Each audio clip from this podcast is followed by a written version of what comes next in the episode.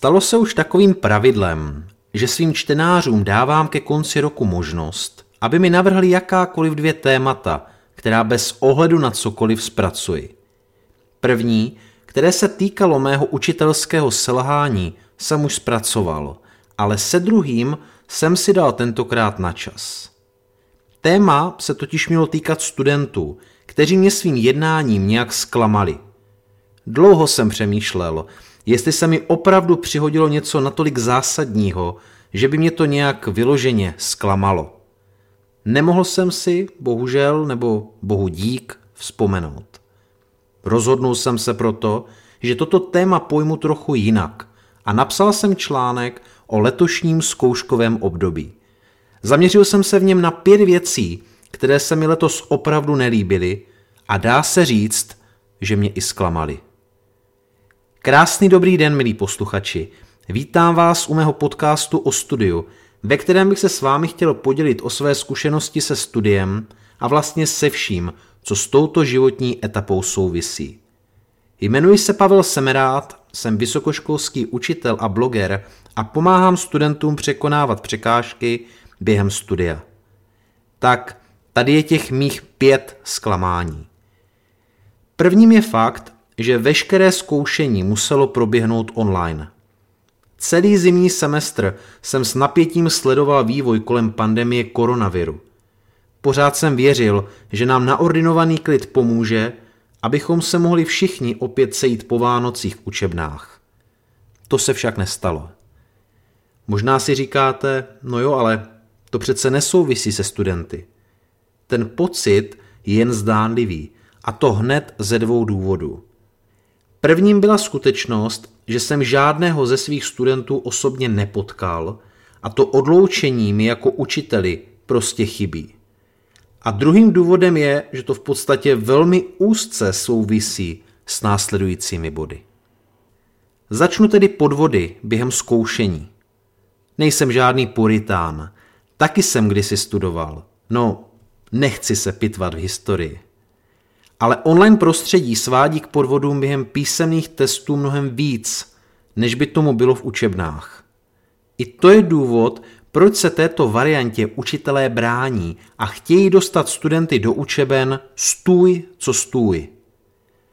Nedávno jsem v jedné internetové diskuzi vedl dialog s jedním studentem, který se netajil tím, jak je jednoduché obelstít učitele během zkoušení a podvádět. Možná je to jednodušší, než si myslel. Ano, ten student nade mnou svými argumenty vyhrál i proto, že jsem pokračování v diskuzi předčasně vzdal.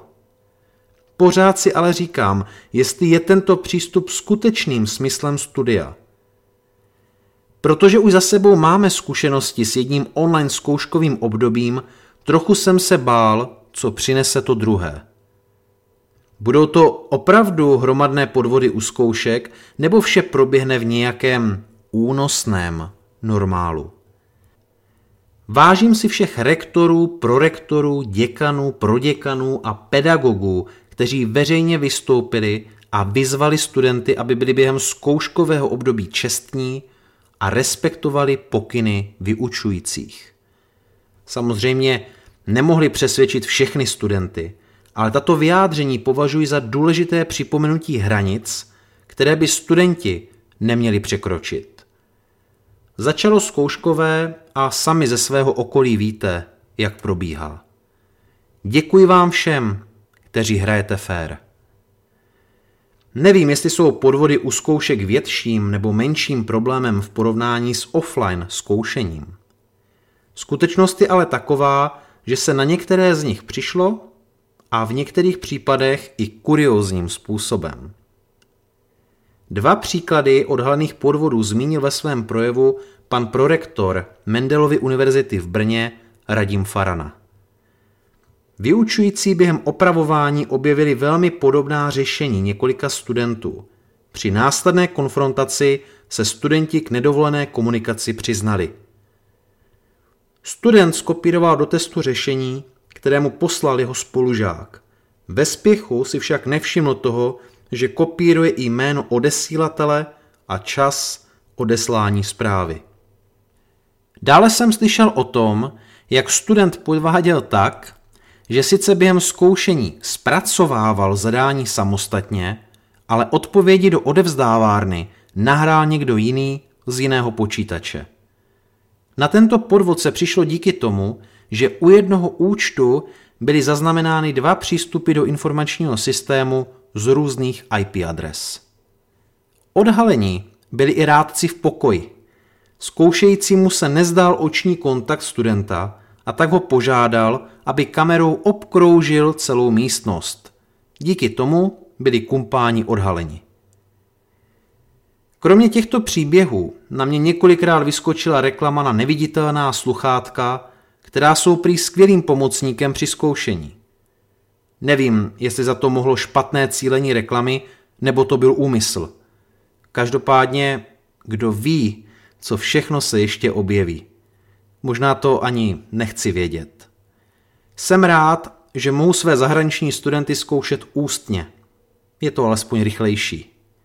Vůbec se to nedá porovnat s předmětem finanční účetnictví, kde máme zapsáno přes 700 studentů a který zkoušíme s kolegy písemně. S tím písemným zkoušením souvisí třetí věc a to jsou podvody po zkoušení. Každý student má právo na náhled do své písemné práce. Platí to jak pro zápočtové, tak i zkouškové písemky. Toto právo respektuji. Takže se pravidelně stává, že jeden termín náhledu trvá i přes dvě hodiny. Jenomže i tady je drobný technický problém. Jak zabránit neetickému jednání při náhledech?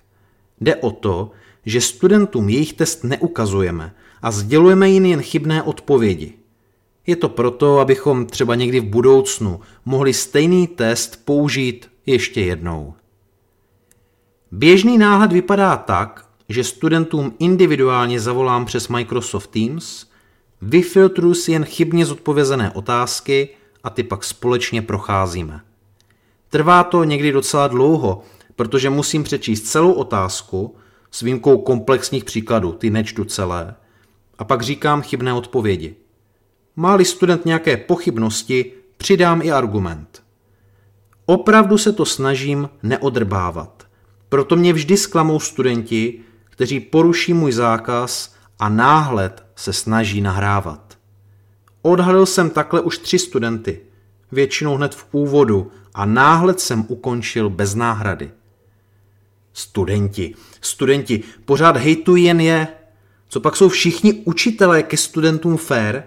Co pak oni sami neporušují etické hodnoty? Ano, ani my nejsme bez viny. A o dvou takových prohřešcích jsou dva následující body. Čtvrtou věcí je nesmyslné lpění na správných frázích ze strany zkoušejících. Všichni hledáme nejvhodnější způsob, aby se během zkoušení nedalo podvádět. tak dobře. Jde nám o to, jak udělat online zkoušení, abychom podvádění alespoň stížili. Dáváme na výběr z více správných odpovědí, dáváme záporné body za chybné odpovědi, dáváme otevřené otázky, necháváme studenty vpisovat do odpovědních archů jen správné odpovědi. Na první pohled se to v podstatě neliší od offline zkoušení. Výhoda zkoušení na počítači však může být i jeho nevýhodou. Je výhoda, že za nás počítač dokáže test opravit a vyhodnotit během pár sekund od odevzdání. Student tak zná výsledek prakticky okamžitě. Problémem jsou ale otevřené otázky. Pokud totiž student neodpoví v rámci nějakých přednastavených kritérií, je jeho odpověď automaticky vyhodnocena jako chybná. Na tuto skutečnost se dá narazit jen při ručním procházení, například během náhledu. Vím o několika případech, kdy studenti odpověděli správně, ale jinak než požadovanou formou. Představte si, že je zadáno, že máte odpovědět jen číselnou hodnotou, ale vy k číselné hodnotě přidáte ještě třeba měrnou jednotku. Na první pohled správná odpověď je počítačem vyhodnocena jako chybná protože ten počítač má definováno, že má porovnávat jen číselnou hodnotu. Jasně, při náhledech se na to přišlo a učitel studentům hodnocení opravil. Je pro mě však opravdu velkým zklamáním, když zkoušející studentům správnou odpověď neuzná. Slyšel jsem dokonce i o příkladu studenta, který takto ztratil 20 z celkových 100 bodů. Šlo o jednu pětinu všech bodů, které mohl získat. Zkoušející sice možná oprávněně trval na svém výkladu, bohužel z pedagogického hlediska to je alespoň podle mého názoru špatný přístup. Student by neměl být trestán za odpověď, kde třeba, a to se také může stát, prokáže hlubší znalosti. Logicky to pak může studenta pro příště odradit od čestného jednání. To je podle mě to nejhorší, co sebou tato křivda může přinést. Dovoluji si proto apelovat na všechny mé kolegy, pedagogy.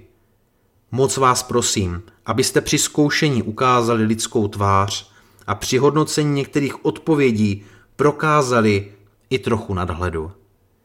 Věřte mi prosím, že je to online zkoušení nepříjemné pro všechny. Abychom alespoň trochu omezili chuť k podvádění, je nezbytné, abychom i my se studenty hráli férovou hru. Pátou věcí je kauza učitelů, kteří se ve studentských skupinách vydávali za studenty. Úplně nejhorším případem, který zklamal nejen mě, ale asi i mnoho z vás, je případ vyučujících, kteří se infiltrovali do studentských skupin na sociálních sítích a snažili se získat kompromitující materiály. Hříšníky pak měli posílat před disciplinární komisi. Pokládám si otázku, proč to udělali, ale odpověď neznám. Co mě však potěšilo, že se mnohé vysoké školy od podobných kaus distancovaly a veřejně takové chování akademických pracovníků a doktorandů odsoudili. Věřím, že na internetu najdete spoustu uložišť, kde se dají stáhnout testové otázky z různých předmětů. Pravděpodobně tam budou už i ty moje. Považoval bych ale pod svoji důstojnost, abych někde slídil. To už je mnohem jednodušší upravit zadání. Vážení kolegové, i když je to hodně těžké, zachovejme si svoji hrdost a z podvody u zkoušek bojujme s grácií. Nikdy nebudeme stoprocentně úspěšní. Naším hlavním cílem by ale mělo být studenty naučit předmět, který máme rádi. To je z dnešního dílu všechno. Pokud vám to, co dělám, dává smysl a třeba jsem vás i něčím inspiroval, nebojte se můj podcast sdílet s vašimi přáteli a spolužáky. Podcast o studiu najdete nejen na mém blogu taťulda.cz, ale můžete ho také odebírat na Spotify, v Apple podcastech, v Google podcastech a samozřejmě na YouTube. Přihlaste se k odběru a nic vám už neunikne. Jsem moc rád, že jste doposlouchali až do konce a já se na vás budu těšit příště zase naslyšenou. Od mikrofonu se s vámi loučí pevné zdraví a úspěšné studium přeje Pavel Semerát.